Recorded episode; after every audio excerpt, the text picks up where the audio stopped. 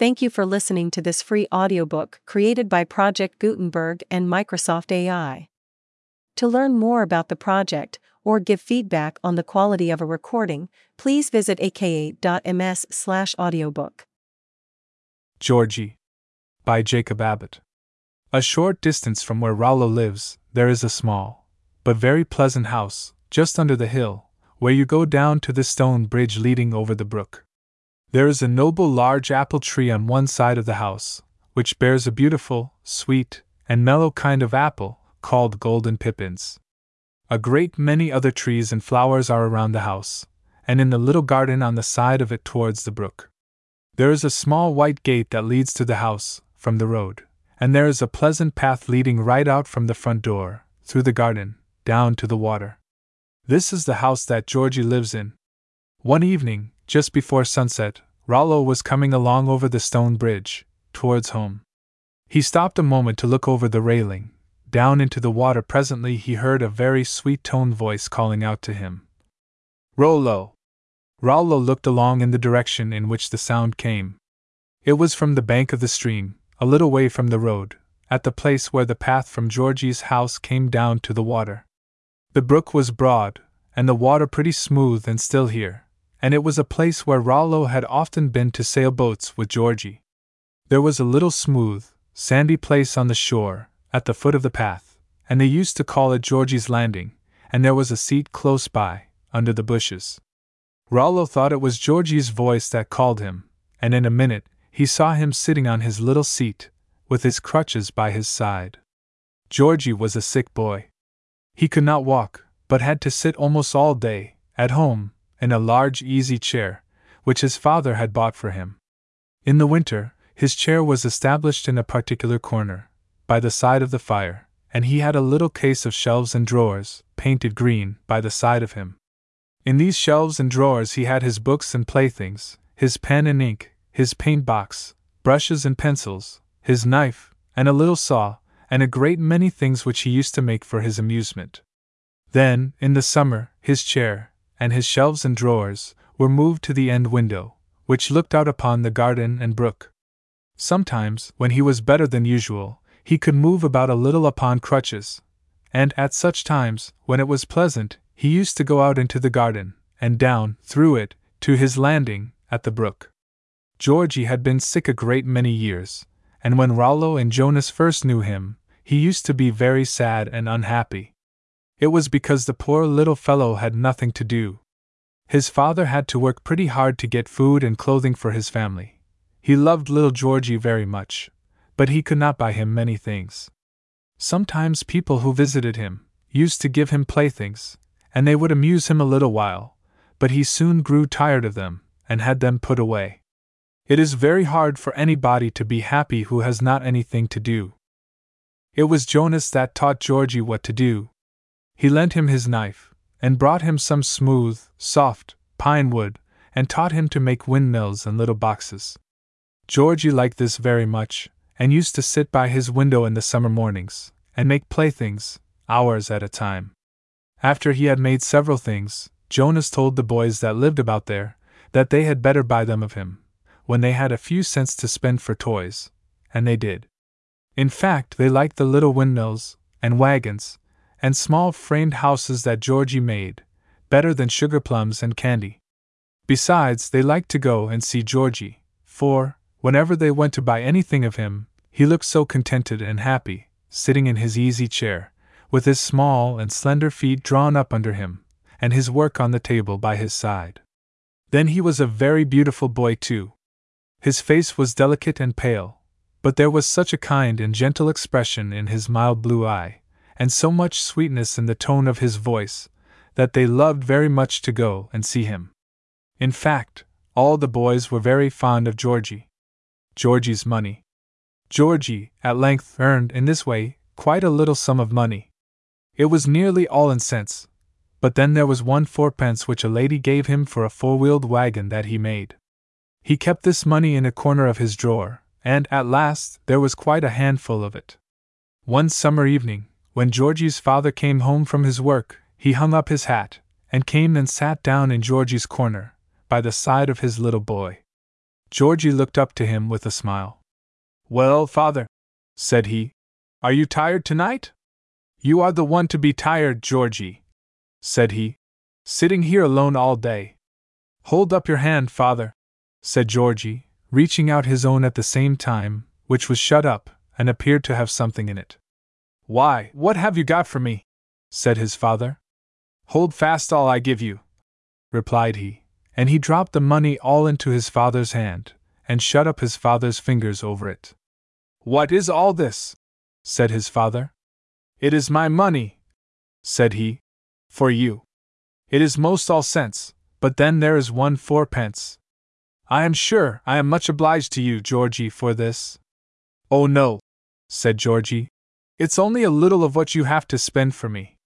Georgie's father took the money, and put it in his pocket, and the next day he went to Jonas, and told him about it, and asked Jonas to spend it in buying such things as he thought would be useful to Georgie, either playthings, or tools, or materials to work with. Jonas said he should be very glad to do it, for he thought he could buy him some things that would help him very much in his work. Jonas carried the money into the city the next time he went, and bought him a small hone to sharpen his knife, a fine toothed saw, and a bottle of black varnish, with a little brush, to put it on with. He brought these things home, and gave them to Georgie's father, and he carried them into the house, and put them in a drawer. That evening, when Georgie was at supper, his father slyly put the things that Jonas had bought on his table, so that when he went back, after supper, he found them there. He was very much surprised and pleased. He examined them all very particularly, and was especially glad to have the black varnish, for now he could varnish his work, and make it look much more handsome. The little boxes that he made, after this, of a bright black outside, and lined neatly with paper within, were thought by the boys to be elegant. He could now earn money faster, and, as his father insisted on having all his earnings expended for articles for Georgie's own use, and Jonas used to help him about expending it, he got, at last, quite a variety of implements and articles. He had some wire, and a little pair of pliers for bending it in all shapes, and a hammer and little nails. He had also a paint box and brushes, and paper of various colors, for lining boxes, and making portfolios and pocket books, and he had varnishes red, green, blue, and black. All these he kept in his drawers and shelves, and made a great many ingenious things with them. So Georgie was a great friend of both Rollo and Jonas, and they often used to come and see him, and play with him, and that was the reason that Rollo knew his voice so well, when he called to him from the landing, when Rollo was standing on the bridge, as described in the beginning of this story. Two good friends. Rollo ran along to the end of the bridge, clambered down to the water's edge, went along the shore among the trees and shrubbery, until he came to the seat where Georgie was sitting. Georgie asked him to sit down and stay with him, but Rollo said he must go directly home, and so Georgie took his crutches, and they began to walk slowly together up the garden walk. Where have you been, Rollo? said Georgie. I have been to see my cousin James, to ask him to go to the city with us tomorrow. Are you going to the city? Yes, Uncle George gave James and I half a dollar apiece the other day, and Mother is going to carry us into the city tomorrow to buy something with it. Is Jonas going with you? Yes, said Rollo. He is going to drive. We are going in our carryall. I wish you would take some money for me, then, and get Jonas to buy me something with it. Well, I will, said Rollo. What shall he buy for you? Oh, he may buy anything he chooses. Yes, but if you do not tell him what to buy, he may buy something you have got already. Oh, Jonas knows everything I have got as well as I do. Just then they came up near the house, and Georgie asked Rollo to look up at the golden pippin tree, and see how full it was. That is my branch, said he. He pointed to a large branch which came out on one side, and which hung down loaded with fruit. It would have broken down, perhaps, if there had not been a crotched pole put under it to prop it up. But all the apples on your branch are not golden pippins, said Rollo. There are some on it that are red. What beautiful red apples! Yes, said Georgie. Father grafted that for me, to make it bear rosy boys. I call the red ones my rosy boys. Grafted? said Rollo. How did he graft it? Oh, said Georgie, I do not know exactly. He cut off a little branch from a rosy boy tree, and stuck it on somehow, and it grew, and bears rosy boys still. Rollo thought this was very curious. Georgie told him he would give him an apple, and that he might have his choice, a pippin or a rosy boy. Rollo hesitated, and looked at them, first at one, and then at another, but he could not decide. The rosy boys had the brightest and most beautiful color, but then the pippins looked so rich and mellow that he could not choose very easily, and so Georgie laughed, and told him he would settle the difficulty by giving him one of each. So come here, said he, Rollo, and let me lean on you, while I knock them down. So Rollo came and stood near him, while Georgie leaned on him, and with his crutch gave a gentle tap to one of each of his kinds of apples, and they fell down upon the soft grass, safe and sound. They then went into the house, and Georgie gave Rollo his money, wrapped up in a small piece of paper, and then Rollo, bidding him good bye, went out of the little white gate and walked along home. The next morning, soon after breakfast, Jonas drove the carryall up to the front door, and Rollo and his mother walked out to it. Rollo's mother took the back seat, and Rollo and Jonas sat in front, and they drove along. They called at the house where James lived, and found him waiting for them on the front steps, with his half dollar in his hand. He ran into the house to tell his mother that the carryall had come, and to bid her good morning, and then he came out to the gate. James, said Rollo, you may sit on the front seat with Jonas, if you want to. James said he should like to very much, and so Rollo stepped over behind, and sat with his mother. This was kind and polite, for boys all like the front seat when they are riding, and Rollo therefore did right to offer it to his cousin. A lecture on playthings. After a short time, they came to a smooth and pleasant road, with trees and farmhouses on each side, and as the horse was trotting along quietly, Rollo asked his mother if she could not tell them a story. I cannot tell you a story very well this morning, but I can give you a lecture on playthings if you wish. Very well, mother, we should like that, said the boys. They did not know very well what a lecture was, but they thought that anything which their mother would propose would be interesting. Do you know what a lecture is? said she. Not exactly, said Rollo. Why, I should explain to you about playthings, the various kinds, their use, the way to keep them, and to derive the most pleasure from them, and see, giving you this information will not be as interesting to you as to hear a story, but it will be more useful, if you attend carefully, and endeavor to remember what I say. The boys thought they should like the lecture, and promised to attend. Rollo said he would remember it all, and so his mother began. The value of a plaything does not consist in itself, but in the pleasure it awakens in your mind. Do you understand that? Not very well, said Rollo. If you should give a round stick to a baby on the floor, and let him strike the floor with it, he would be pleased. You would see by his looks that it gave him great pleasure. Now, where would this pleasure be, in the stick, or in the floor, or in the baby? Why, in the baby, said Rollo, laughing. Yes, and would it be in his body, or in his mind? In his face, said James. In his eyes, said Rollo.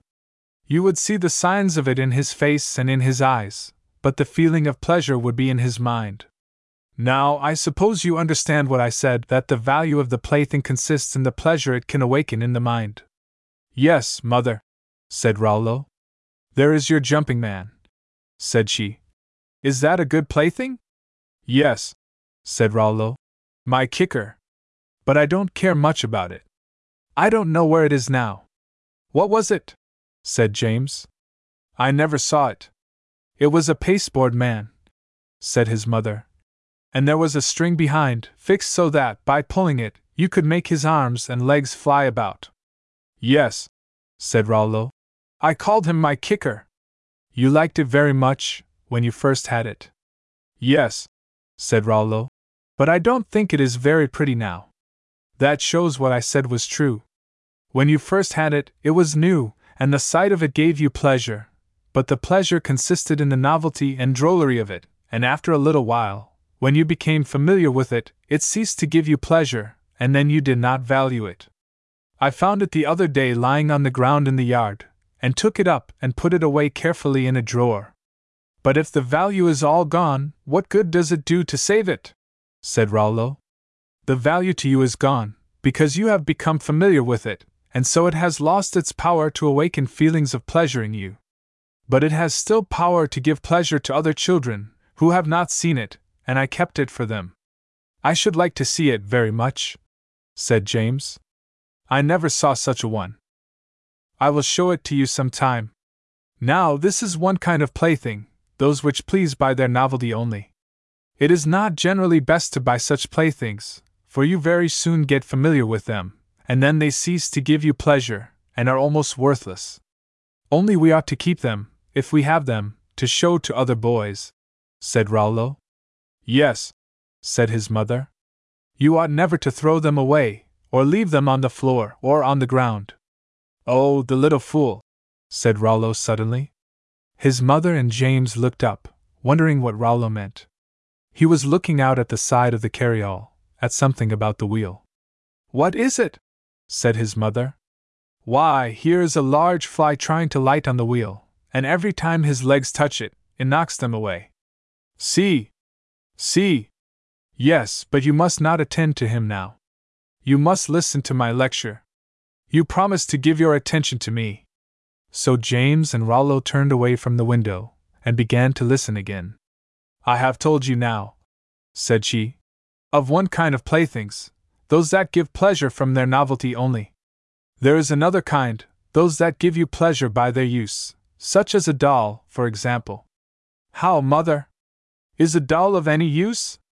Yes, in one sense, that is, the girl who has it uses it continually. Perhaps she admired the looks of it, the first day it was given to her, but then, after that, she can use it in so many ways that it continues to afford her pleasure for a long time. She can dress and undress it, put it to bed, make it sit up for company, and do a great many other things with it. When she gets tired of playing with it one day, she puts it away, and the next day she thinks of something new to do with it, which she never thought of before. Now, which should you think the pleasure you should obtain from a ball would arise from, its novelty, or its use? Its use, said the boys. Yes, said the mother. The first sight of a ball would not give you any very special pleasure. Its value would consist in the pleasure you would take in playing with it. Now, it is generally best to buy such playthings as you can use a great many times, and in a great many ways, such as a top, a ball, a knife, a wheelbarrow. But things that please you only by their novelty will soon lose all their power to give you pleasure, and be good for nothing to you. Such, for instance, as jumping men, and witches, and funny little images. Children are very often deceived in buying their playthings, for those things which please by their novelty only usually please them very much for a few minutes, while they are in the shop, and see them for the first time, while those things which would last a long time do not give them much pleasure at first. There is another kind of playthings I want to tell you about a little, and then my lecture will be done. I mean playthings which give you pleasure, but give other persons pain. A drum and a whistle, for example, are disagreeable to other persons, and children, therefore, ought not to choose them, unless they have a place to go to, to play with them, which will be out of hearing. I have known boys to buy masks to frighten other children with, and bows and arrows, which sometimes are the means of putting out children's eyes. So you must consider, when you are choosing playthings, first, whether the pleasure they will give you will be from the novelty or the use and secondly, whether, in giving you pleasure, they will give any other persons pain. This is the end of the lecture. Now you may rest a little, and look about, and then I will tell you a short story. The Young Drivers. They came, about this time, to the foot of a long hill, and Jonas said he believed that he would get out and walk up, and he said James might drive the horse. So he put the reins into James's hands and jumped out. Rollo climbed over the seat, and sat by his side. Presently James saw a large stone in the road, and he asked Rollo to see how well he could drive round it, for as the horse was going, he would have carried one wheel directly over it. So he pulled one of the reins, and turned the horse away, but he contrived to turn him out just far enough to make the other wheel go over the stone. Rollo laughed, and asked him to let him try the next time, and James gave him the reins, but there was no other stone till they got up to the top of the hill. Then James said that Rollo might ride on the front seat now, and when Jonas got in, he climbed back to the back seat, and took his place by the side of Rollo's mother. Come, mother, then said Rollo. We are rested enough now, please to begin the story. Very well, if you are all ready. So she began as follows The story of Shallow, Selfish, and Wise. Once there were three boys going into town to buy some playthings. Their names were Shallow, Selfish, and Wise. Each had half a dollar. Shallow carried his in his hand, tossing it up in the air, and catching it, as he went along. Selfish kept teasing his mother to give him some more money. Half a dollar, he said, was not enough. Wise walked along quietly, with his cash safe in his pocket. Presently, Shallow missed catching his half dollar, and chink, it went on the sidewalk, and it rolled along down into a crack under a building. Then he began to cry. Selfish stood by, holding his own money tight in his hands, and said he did not pity Shallow at all, it was good enough for him. He had no business to be tossing it up. Wise came up, and tried to get the money out with a stick, but he could not. He told Shallow not to cry, said he was sorry he had lost his money, and that he would give him half of his, as soon as they could get it changed at the shop. So they walked along to the toy shop. Their mother said that each one might choose his own plaything, so they began to look around on the counter and shelves. After a while, Shallow began to laugh very loud and heartily at something he found. It was an image of a grinning monkey. It looked very droll indeed. Shallow asked Wise to come and see. Wise laughed at it too, but said he should not want to buy it, as he thought he should soon get tired of laughing at anything, if it was ever so droll. Shallow was sure that he should never get tired of laughing at so very droll a thing as the grinning monkey, and he decided to buy it, if Wise would give him half of his money, and so Wise did. Selfish found a rattle, a large, noisy rattle, and went to springing it until they were all tired of hearing the noise. I think I shall buy this, said he. I can make believe that there is a fire, and can run about springing my rattle, and crying, Fire! Fire! Or I can play that a thief is breaking into a store, and can rattle my rattle at him, and call out, Stop thief! But that will disturb all the people in the house, said Wise. What care I for that? said Selfish. Selfish found that the price of his rattle was not so much as the half dollar, so he laid out the rest of it in cake, and sat down on a box, and began to eat it. Wise passed by all the images and gaudy toys, only good to look at a few times, and chose a soft ball, and finding that that did not take all of his half of the money, he purchased a little morocco box with an inkstand, some wafers, and one or two short pens in it. Shallow told him that was not a plaything, it was only fit for a school, and as to his ball, he did not think much of that. Wise said he thought they could all play with the ball a great many times, and he thought, too, that he should like his little inkstand rainy days and winter evenings. So the boys walked along home. Shallow stopped every moment to laugh at his monkey, and selfish to spring his rattle, and they looked with contempt on Wise's ball, which he carried quietly in one hand, and his box done up in brown paper in the other. When they got home, Shallow ran in to show his monkey. The people smiled a little, but did not take much notice of it, and in fact, it did not look half so funny, even to himself, as it did in the shop. In a short time, it did not make him laugh at all, and then he was vexed and angry with it. He said he meant to go and throw the ugly old baboon away. He was tired of seeing that same old grin on his face all the time. So he went and threw it over the wall. Selfish ate his cake up on his way home. He would not give his brothers any, for he said they had had their money as well as he. When he got home, he went about the house, up and down, through parlor and chamber, kitchen and shed, springing his rattle, and calling out, Stop thief! Stop thief! or Fire! Fire! Everybody got tired and asked him to be still, but he did not mind until, at last, his father took his rattle away from him and put it up on a high shelf. Then Selfish and Shallow went out and found Wise playing beautifully with his ball in the yard, and he invited them to play with him. They would toss it up against the wall, and learn to catch it when it came down, and then they made some bat sticks, and knocked it back and forth to one another, about the yard. The more they played with the ball, the more they liked it, and as Wise was always very careful not to play near any holes, and to put it away safe when he had done with it, he kept it a long time, and gave them pleasure a great many times all summer long. And then his inkstand box was a great treasure. He would get it out in the long winter evenings, and lend Selfish and Shallow, each, one of his pens, and they would all sit at the table, and make pictures, and write little letters, and seal them with small bits of the wafers. In fact, Wise kept his inkstand box safe till he grew up to be a man. That is the end of the story. The toy shop. I wish I could get an inkstand box, said Rollo, when the story was finished. I think he was very foolish to throw away his grinning monkey, said James. I wish I could see a grinning monkey. They continued talking about this story some time, and at length they drew nigh to the city. They drove to a stable, where Jonas had the horse put up, and then they all walked on in search of a toy shop. They passed along through one or two streets, walking very slowly, so that the boys might look at the pictures and curious things in the shop windows. At length they came to a toy shop, and all went in. They saw at once a great number and variety of playthings exhibited to view.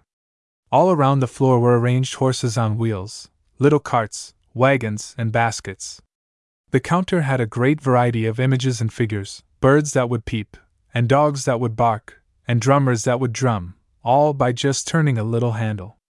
Then the shelves and the window were filled with all sorts of boxes, and whips, and puzzles, and tea sets, and dolls, dressed and not dressed. There were bows and arrows, and darts, and jumping ropes, and glass dogs, and little rocking horses, and a thousand other things. When the boys first came in, there was a little girl standing by the counter with a small slate in her hand. She looked like a poor girl, though she was neat and tidy in her dress. She was talking with the shopman about the slate. Don't you think, said she, you could let me have it for ten cents? No, said he. I could not afford it for less than fifteen. It cost me more than ten. The little girl laid the slate down, and looked disappointed and sad. Rollo's mother came up to her, took up the slate, and said, I should think you had better give him fifteen cents. It is a very good slate. It is worth as much as that, certainly. Yes, madam, so I tell her, said the shopman. But I have not got but ten cents, said the little girl. Have not you? said Rollo's mother. She stood still thinking a moment, and then she asked the little girl what her name was. She said it was Maria. She asked her what she wanted the slate for, and Maria said it was to do sums on, at school. She wanted to study arithmetic, and could not do so without a slate. Jonas then came forward, and said that he should like to give her five cents of Georgie's money, and that, with the ten she had, would be enough. He said that Georgie had given him authority to do what he thought best with his money, and he knew, if Georgie was here, he would wish to help the little girl. Rollo and James were both sorry they had not thought of it themselves, and, as soon as Jonas mentioned it, they wanted to give some of their money to the girl. But Jonas said he knew that Georgie would prefer to do it. At last, however, it was agreed that Rollo and James should furnish one cent each, and Georgie the rest. This was all agreed upon after a low conversation by themselves in a corner of the store, and then Jonas came forward, and told the shopman that they were going to pay the additional five cents, and that he might let the girl have the slate. So Jonas paid the money, and it was agreed that Rollo and James should pay him back their share, when they got their money changed. The boys were very much pleased to see the little girl go away so happy with her slate in her hand. It was neatly done up in paper, with two pencils which the shopman gave her, done up inside.